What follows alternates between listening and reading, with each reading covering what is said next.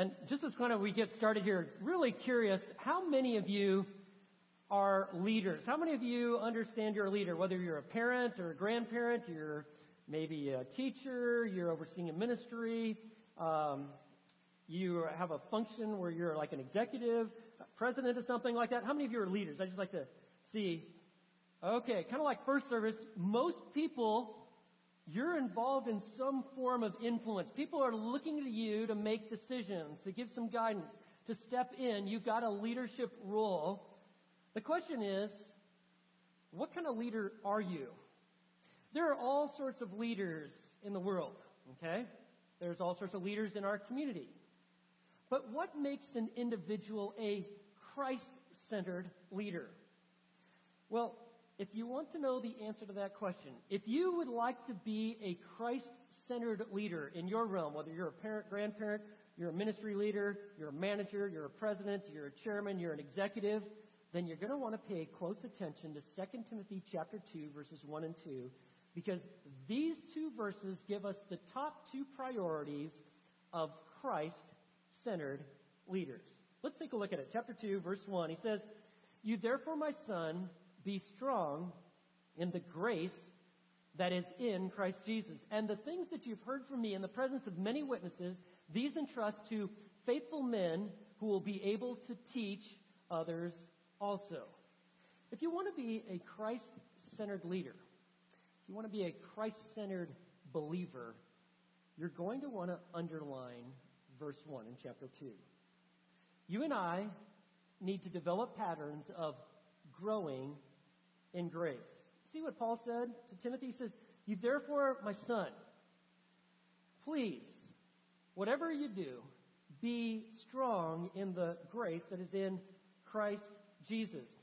God's grace brings both health and strength. When we talk about grace, we're talking about the blessings, the riches of relationship with Jesus. And oftentimes when we think of grace, we think of it in terms of salvation, okay? We are saved by grace, absolutely. See, obviously we are sinners. We miss the mark. We are self-centered by nature, not God-centered. And all of our sin, the most heinous to just kind of going through life without really looking or trusting the Lord, all of that is sin, and Christ literally saves us from the penalty of sin, which is death. He does so by actually becoming the perfect sacrifice, dying, pay the penalty of sin, and resurrecting from the grave. And you and I are saved by grace. We were once spiritually dead. God opened our eyes. He helped us see the reality of our sin and the wonders of the Savior, and we trusted in Jesus, and that's why we say we are saved by grace. We get that. But not only are you saved by grace, you are strengthened by grace. And this is where a lot of Christians actually miss this. They get it, yeah, I'm saved by grace, and I'll sing the song, but you actually live by grace. You have to develop patterns of regularly coming to Jesus to be strengthened, to find your sense of peace and perspective and hope and love and well-being. You have to keep coming back to the well, which is Christ himself. And so that's why he says, Timothy, I want you to be a Christ-centered leader. I want you to experience all that God would have for you. And the only way that ever happens is if verse 1 is a reality. You learn to be strong in the grace that is in Christ Jesus. And when he says be strong, that is a present imperative. It means to keep going as a way of life, an ongoing action. It's not like you just kind of go through life and only when you're in a jam do you ever talk with God. No. You learn to go to Jesus as a way of life, to be strengthened. And just some practical ways of doing that, like you pray. You actually have a time where you're in the Word, when you read. When you come and you worship the Lord like we just did, or we have the Word open, you receive grace. God brings the strength of relationship with himself. When you're in good fellowship with another individual, when you're in your small group, or you're in your Bible study, these are all means of receiving that which you cannot earn. It's the gift of relationship with the Lord himself. And for Timothy, he had known God's grace his entire Christian life. I tell you, grace is so awesome. Grace redeems us from our past. and redeems our pain, you and I are not defined by our past, but defined by Jesus. That's grace. No matter what has happened to you or what you've done, God's grace covers. He gives strength. He renews you. He wants to provide what you cannot earn and cannot do on your own. It's called grace. He rewrites our story, and you know what else he does? He strengthens us for whatever is in front of us. You and I are facing things that we cannot do. I bet your relationships could use a little grace, couldn't they? I bet there's some folks that need love, need forgiveness, need leadership.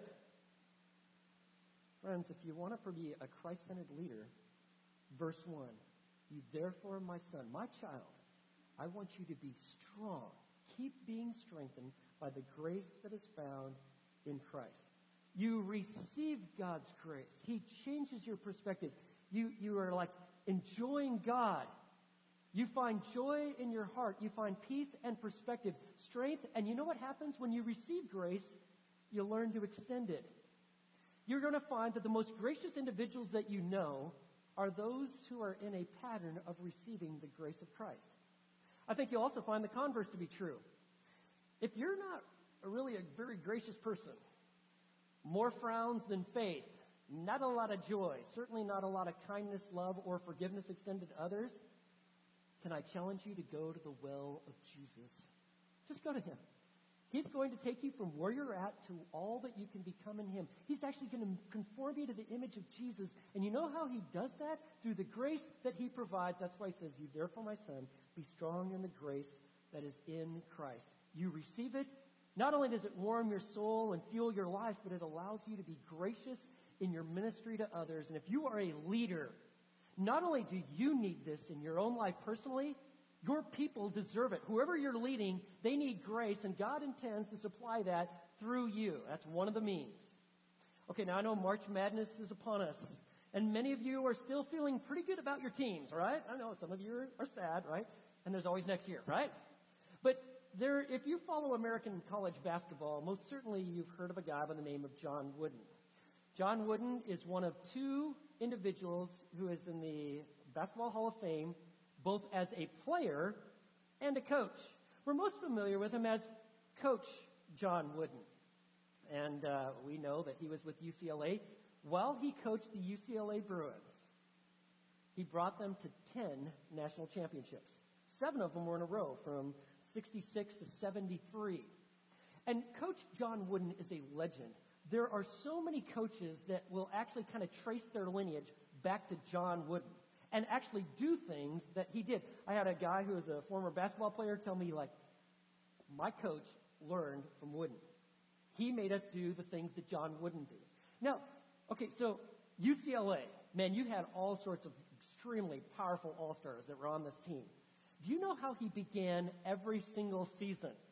He began every season by getting all the players, the guys that have been with him for a while, and all the brand new all-star, all-American McDonald recruits. He brought them all in, had them sit on the gym floor, had them take their shoes and their socks off, and then he taught them how to put their socks on.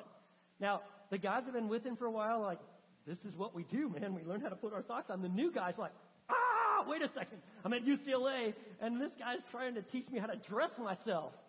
That's exactly right. I'm like, why are we doing this, man? Because if you don't have your socks on correctly, you could develop a blister. If you develop a blister, you're not going to perform to your highest level. You're like, ow, ow. And he's like, no, I'm going to teach you how to put your socks on. And so they practiced until they got it right. We don't know how many weeks it took him, but they eventually got it right, where he was satisfied that they could put their socks on. Why did he do that? We see Wooden knew that getting dressed right was critical to playing well. Same is true in life, friends. You and I need to be clothed with the character of Christ. We need grace, not only to receive it, but to express it. And that's found in verse 1. If you're going to be a Christ-centered leader, you need to be learning about growing in grace. It becomes a way of life. Let me give you the other priority. The first priority of a Christ-centered leader is that they're growing in grace. The second is that they're building up others in truth. Look at that, verse 2. On the heels of saying being strong in the grace of Christ Jesus, he says, the things which you have heard from me, in the presence of many witnesses, these entrust to faithful men who will be able to teach others also. You see that in verse 2? And what he's saying there is he's kind of following what he had already established in chapter 1. Remember when in chapter 1 he said in verse 8, Paul's writing saying, Timothy, I'm challenging you to suffer for the gospel according to the power of God. Verse 8. Remember that? And then in verse 13 he says, retain the standard of sound words. You see that? The word standard has the idea of an impression, like a horse's hoof. When it hits the ground, it leaves an impression. Or like a signet ring, when you place it into the wax, it leaves an impression. So he says, retain the standard of sound words which you have heard from me in the faith and love which are in Christ Jesus. You see, God's word is to impress our life. It is to leave its impression.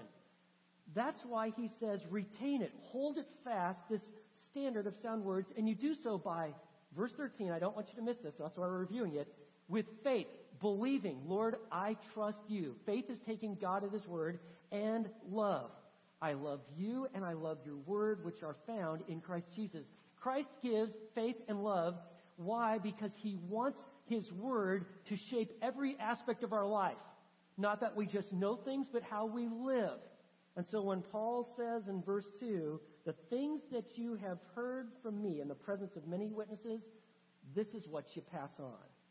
For Timothy, he had been with Paul for the second and third missionary journey. There had been all sorts of private conversations about how the scriptures came alive, how they're fulfilled in Christ, how the scriptures point to Jesus, and how God uses his word to shape a Christ-centered view of all of life.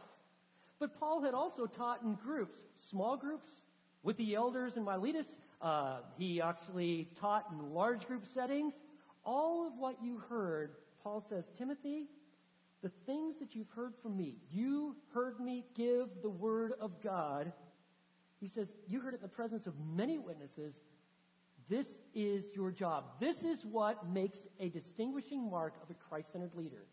They are building up others in truth. He says, entrust these things, the word, the truth that you've heard from me, to faithful men who will be able to teach others also. Look at verse 2. Isn't that amazing? There are 4 generations given to us in that one verse. So you got Paul, and you heard it from me. So you got Paul, and you got Timothy. Now what is Timothy challenged to do? The things that you've heard from me, what are you supposed to do? You are to entrust these to faithful others. Do you see that? So you got a 3rd generation, and what are they to do? Don't miss it. Who will be able to teach others also. There is this successive chain. Paul, I taught you, Timothy. Timothy, you teach these men, these individuals, you're going to teach them. They're going to pass it on, and you cast the vision that the word of God keeps moving forward because, friends, that's what Christ-centered leaders do. They build up others in truth. And just think of this. You and I, at this very minute, are standing in a long line, a great chain of men and women, beginning with the apostles of Jesus Christ. And right now, we're building upon that chain. It's been miraculous. It's been almost like, how is it possible that the word of God is going to reach us here, Fellowship Bible Church, Waco, Texas, in this very day? But it has. And it's not meant just to stay with you. It's meant to go forth. Because that's what a Christ-centered leader does. They're entrusted with the truth, and they're bringing it to others. The word entrust means to deposit something valuable in the care of another person, that for safekeeping. So, for instance, have you ever watched the President of the United States, and when they're traveling, you'll always see that there is this guy in military uniform. He looks pretty stern, and he's carrying this black bag, and you're like, what's in there? Is that the president's bowling ball, or is that what's in there? I mean, it looks like it. Or is that like the food, because, you get hungry, and this guy, you got a really well-trained military guy, and he's bringing snacks for you. Is that what's in that bag? Does anybody know what's in the bag?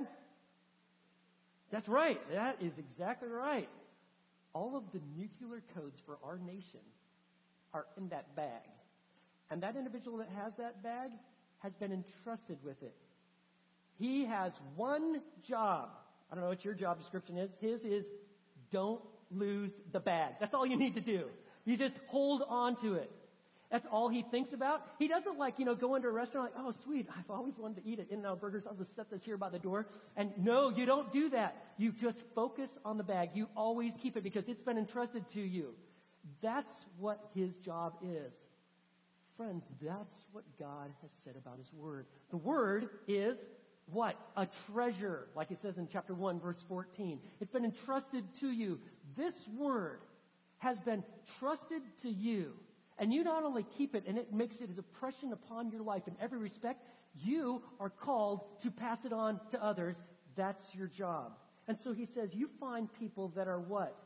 Faithful, who will be able to teach others also. They've got the desire, they've got some skills, they've got a vision that what I'm learning, I'm passing on to you, and you are going to pass on to others.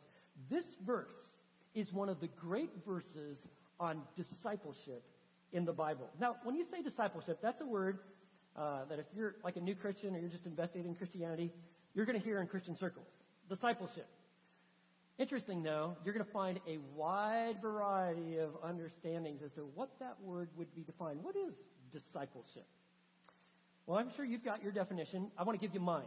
So discipleship is this.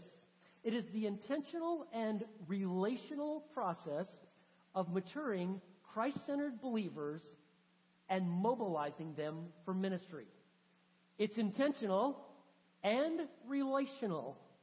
And what you're doing is you're trying to help people grow and mature as Christ-centered individuals in all of their life. And at the same time, you are mobilizing them for kingdom ministry, for the work of the Lord, however the Lord might want to use them, from gardening to growing small groups, but that you're mobilizing them for ministry. That is what this verse is saying. And I want you to know that discipleship can take a lot of different forms. It can be formal, like you've got a set curriculum, like maybe a book that you're reading through and you're discussing. You have topics that you want to discuss that are going to help grow and build maturity. There's a formal approach. There's also an informal approach, where like whatever life is throwing at you, that becomes our material. We're going to talk about how does God want us to respond to this situation? How do we take advantage of this opportunity? Really, the best discipleship is probably both, a combination of formal and informal.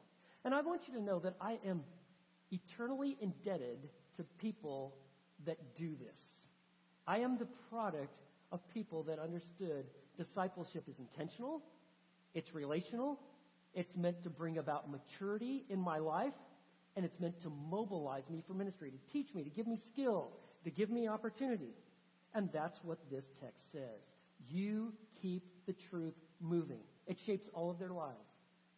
There's a guy by the name of Leroy Imes. If you've read books on discipleship, he's pretty famous. There's a book called Discipleship, Great Insights from the Most Experienced Disciple Makers. And in this book, Leroy Imes writes of his experience dealing with visiting a foreign mission field and talking with a veteran missionary. And I just want to read this excerpt. So Leroy Imes said this. He told me, this veteran missionary, told me a story that still haunts me. I can't get it out of my mind. This veteran missionary had gone overseas some 15 years before we met and began the usual programs. About the time he arrived on the field, he met a young man named Johnny, who was involved in something quite different. Now, Johnny was a committed disciple of Jesus Christ, but he was going about his ministry in all the wrong ways according to the book.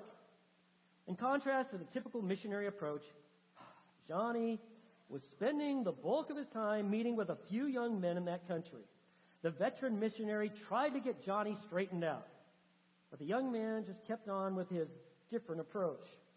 Years passed, and the veteran missionary now had to leave the country of his service due to new visa restrictions. As he sat across the coffee table from me in his home, this is what he told me. Listen to this, quote, "Leroy, I've got little to show for my time here. Oh, there's a group of people who meet in our assembly, but I wonder what will happen to them when I leave. They are not disciples. They have been faithful in listening to my sermons, but they do not witness. Few of them know how to lead another person to Christ. They know nothing about discipling others. And now that I'm leaving, I can see I've all but wasted my time here. And then I look at what has come out of Johnny's life. One of the men he worked with is now a professor at the university. This man is mightily used of God to reach and train scores of university students. Another is leading a witnessing and discipling team of about 40 young men and women. And another is in a nearby city with a group of 35 growing disciples around him. Three of them have gone to other countries as missionaries and are now leading teams who are multiplying disciples. God is blessing their work. I see the contrast between my life and Johnny's, and it is tragic. I was so sure I was right. What he was doing seemed so insignificant. But now I look at the results, and they are staggering. Friends, verses 1 and 2. This is what a church must be actively pursuing, not just passively hoping that it just happens. So what does a disciple-making church look like? How do these verses come into play? What does that look like? Well, there's a guy by the name of Howard Hendricks. He's since gone on to be with the Lord, but professor at Dallas Theological Seminary. He even has a leadership institute named after him. And he presented three questions. He said that these three questions, your answer to these questions, will really pretty much kind of determine the type of church that you have. These three questions that I'm going to give to you, they're applicable not only to any church, but any mission organization, any organization that you might be leading, including your family. Your answer to these three questions will kind of determine what this is all going to look like. And by the way, if you're going to have a disciple-making church, if 2 Timothy 1 and 2 is going to be a reality, you've got to have some pretty good answers to these questions. So the first question Hendricks presents is this. What do you desire people to become who are part of your church? What do you desire for them to be? Guys and gals that have been coming to your church for a while, what is the end product? What do you want them to look like? How do you want them to function? You know, pastors do this like, hey, how many people you got in your church? 3,000. Or this week, I heard a guy tell me they had 46,000. I'm like, what? And he says, well, you know, maybe it's 43,000. I'm like, okay, who's counting? You know, 40, 46, 43. But 43,000 what? Just people like coming, singing some songs and kind of standing up, sitting down? What is it that you're trying to create? You got to be able to answer that question. So I want you to know, like, I'm going to give you the answers, how Fellowship answers these three questions. On the question of what kind of person are you trying to develop, it's this. We want to see every single person brought to the fullness of maturity in Christ. It's not unique with us. It comes directly out of the New Testament to present every person complete, fully mature in Christ. Well, that's what we desire because that's what the Scripture emphasizes. And so, like at Fellowship, we got this logo. It's a tree. It's an oak tree. And we use that to just kind of serve as a representation so people get an understanding of the natural growth process of maturity. So what happens when you and I come to a place where we're truly trusting Christ, not only for Savior, but to be the Lord of our life? We are a new creature in Christ. Literally, Jesus takes up residency in our life through His Holy Spirit. You're new by virtue of the fact that you've been united with Christ. You're like a little sapling, all right? And you have just a very small little root, and there's just something sticking out of the ground. And what happens is that your roots start developing. And as you and I begin to know God and His Word, knowing God, praying, being in His Word, as a part of our life, what happens is our roots start to grow and develop. And we get stronger, and there's a residual effect that you start moving forward out of the ground, but everything that takes place out of the ground has first taken place in the ground. And so you begin knowing God and His Word. And if you have a poor diet, like physically, if you're eating a bunch of junk food, or on the converse, you're starving yourself, there are going to be effects to your life, right? You're not going to be so healthy. The same is true spiritually. Your diet, in many respects, is going to determine your growth. And so what we do is we want to know God and His Word. We want the Scriptures to shape our understanding. We want to develop essential theology, like understanding that this Word is from God, that God is triune in nature. We understand what it means, the salvation and grace by faith. We want to understand that righteousness is a gift. We want to understand, and God shows us in His Word, what it means to know Christ, to be the body of Christ, that Jesus is returning, that there is a culmination, that God is in charge no matter what we might think in this life. All of this is how God shapes us. And so as we're knowing God and His Word, what happens is, just like the little tree that you planted in your backyard, that trunk starts to grow, right? As the tree grows, the trunk starts growing. That trunk is kind of how we refer to character. It's what supports all the branches. It's drawing nutrients from the roots, and the trunk is your character. It's your convictions, okay? It's what you believe about heaven, hell, God, why you're here, where you're going, what you're doing with your money, your purpose in life. All of this, it's character. It's character of your convictions, of what you believe, your attitudes, your values. But at the same time, what happens is you and I really live out what we believe. That's true of every individual.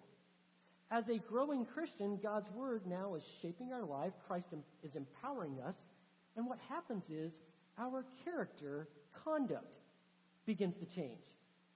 We actually begin to behave more like Christ. There is the fruit of the Spirit that God is seeking to manifest in your life. You do know that if you're a Christian, God wants you to become loving. We have love and joy and peace, and patience and kindness and goodness and faithfulness and gentleness. All of this coming out of your life. It's the fruit that God is bringing about. And furthermore, you handle life differently and you begin to forgive and you use your finances differently because God is shaping your life. Your character is growing. And as your character is growing, then what happens, just like a tree, you start branching out. The character of Christ starts showing up in your relationships.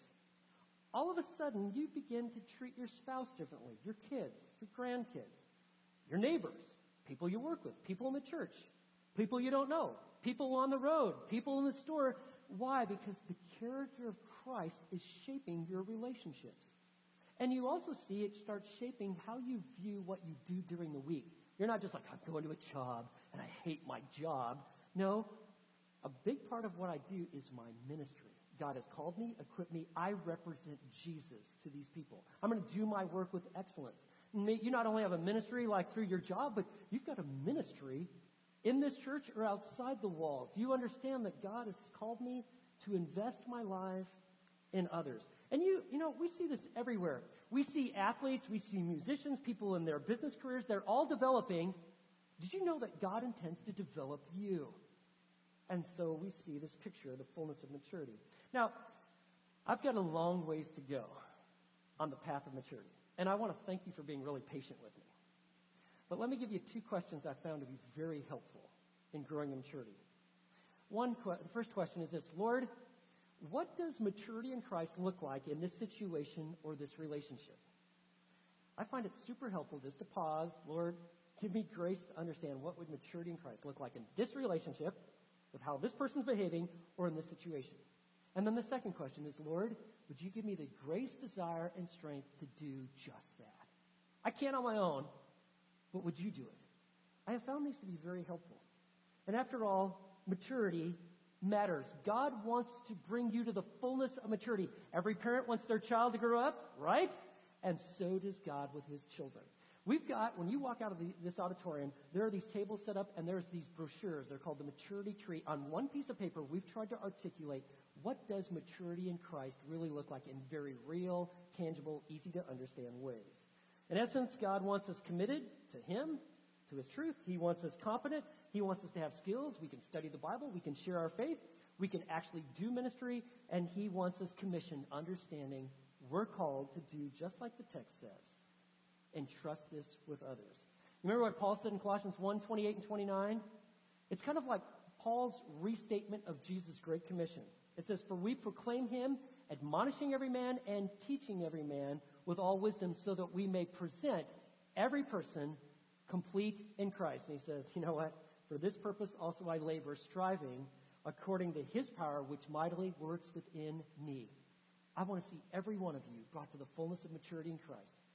Friends, that's what we're to do. So the answer to that first question that Hendricks gives, what do you desire people to become in your church? We want every single one of us to be brought to the fullness of maturity. Well, then the second question Hendricks asked is then what kind of church produces this kind of people, these kind of people? So if this is what you want them to become, fully mature in Christ, well, then what kind of church actually produces these kind of people? And I will tell you, it is a church that has a clear path to growing in grace. It's not a mystery. I'm not really sure what to do. We just hope it happens. No, there is a clear path of growing in grace. Look at this. 2 Timothy 2:2. You see that? He says, "The things that you've heard from me in the presence of many witnesses, these entrust to faithful men who will be able to teach others also." What he's saying there is you want to create fat people. And it's an acronym for faithful. Look right there in the text. I'm not making this up. You want to entrust these to faithful, do you see that? Men who will be able, there's our A, to teach others also. Fat, faithful, able, teachable. Teachable has the idea that not only do you desire knowledge, but you can apply this to your life.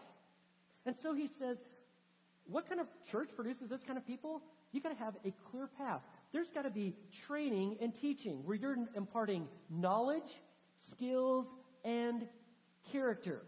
You want people to fully mature. So often, we're just like, we just want to make sure you have the right skills. That's true sometimes in the church. It's especially true like in the business world, athletics, music. Like, we just want someone really skilled in one particular area. And the problem is that they may be highly skilled and highly paid for what they do, but they don't actually have a character that matches it.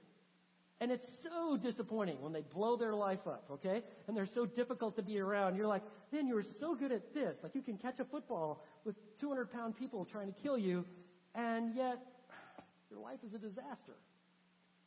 As Christians, God wants you fully matured in every respect, not just skills, but in knowledge, knowing Him and your character. You can think of it this way. Your head, your hands, and your heart. All of them are growing together. And in order for that to happen, a church has got to give you training and time. They've got to entrust the ministry to you. They've got to give you opportunities to be involved. So, like at Fellowship, if you come to our membership class, we tell you, listen, if you would like to be in the game and not ride the pine, not just sit on the bench, we're your church. We're going to entrust the ministry to you. We're going to try to help equip you and help train you. But we want you to be on this path of growing grace. And then you just give people time to develop. Now, there's a lot of different ways to stimulate this root development. There is, like, for instance, your personal time with God, where you're just praying and reading and just being still before Him.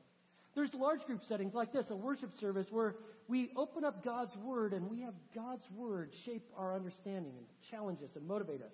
There are small groups like Bible studies or regeneration, groups where you get together and you're really discussing how God's truth is involved in your life. And then the very best way is kind of life on life, when you got one individual helping you take those steps of growth.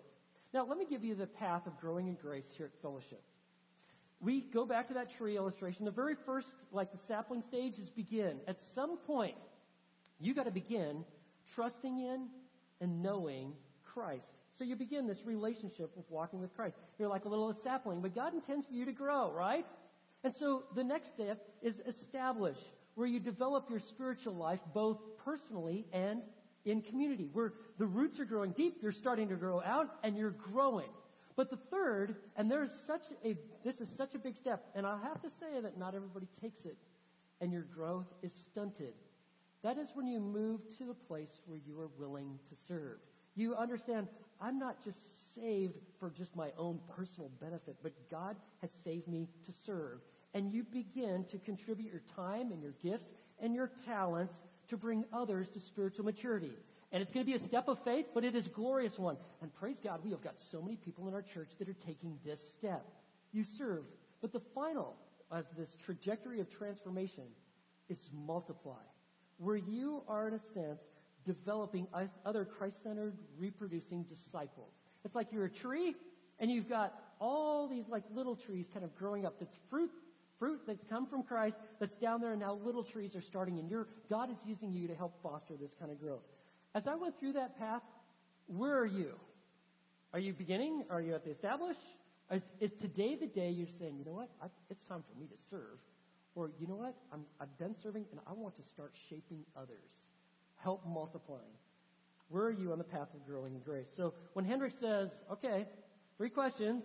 What do you want people to look like after they've been at your church for a while? You want them fully mature. Second question, well then what kind of church produces these kind of people? A church that has a clear path of growing in grace. And then the final question, he says, well, if that's the case, then what kind of leaders shepherd the kind of church that develop Christ-centered believers? What kind of leaders? Leaders that do it. They model this. They don't exhort people to do something that they theoretically should be doing themselves. No, a leader, by definition, if you look this up in Webster's, it's pretty simple. A leader is one who leads. That's it. A leader is one who leads. I will tell you that whoever knows what to do, why it's important, and how to bring the appropriate resources to bear, whoever does that emerges as the leader. They know what to do, why it's important, and how to bring the appropriate resources to bear. That's what a leader does. They model it. They live it. They set the example. They are multiplying themselves in the lives of others. You cannot have plan B. If you're going to be a disciple-making church, and these verses are going to be a reality, you've got to have leaders, whether they be elders, whether they be pastors, ministry directors, youth group leaders, whatever. You've got to have leaders who model this and do it. Now, at Fellowship, I just want to talk a little bit about leadership. The elders have had a plan that we've established several years ago. We would have three elders rotate off. We have our final elder that rotated off was Shane Sanders. He came off December 31st off the elder team. We had also then brought on and trained some new elders, and here is our current elder team right here. With the exception of the guy here in the center at the end here, we've got John Gill, Brian Davis, Jason Bryant, and myself. Sharp-looking group of guys right there, and I want you to know I got a ton of respect for these men. These are Christ-centered leaders. It's not theory, it's reality. But friends, if we're going to have a disciple-making church, we have to have lots of leaders, and praise God that we do. People that lead by example, they model it. You don't want to just feed people, you want to teach them how to fish. That's what a leader does, they multiply. John Henderson, one of my mentors, he's a missionary, and he works with establishing Christian leaders in Eastern Europe. He's spoken here on several occasions. He says this, quote, "The foundation of biblical leadership is a heart devoted to God and a commitment to shepherding well." So friends, it all comes down to leadership.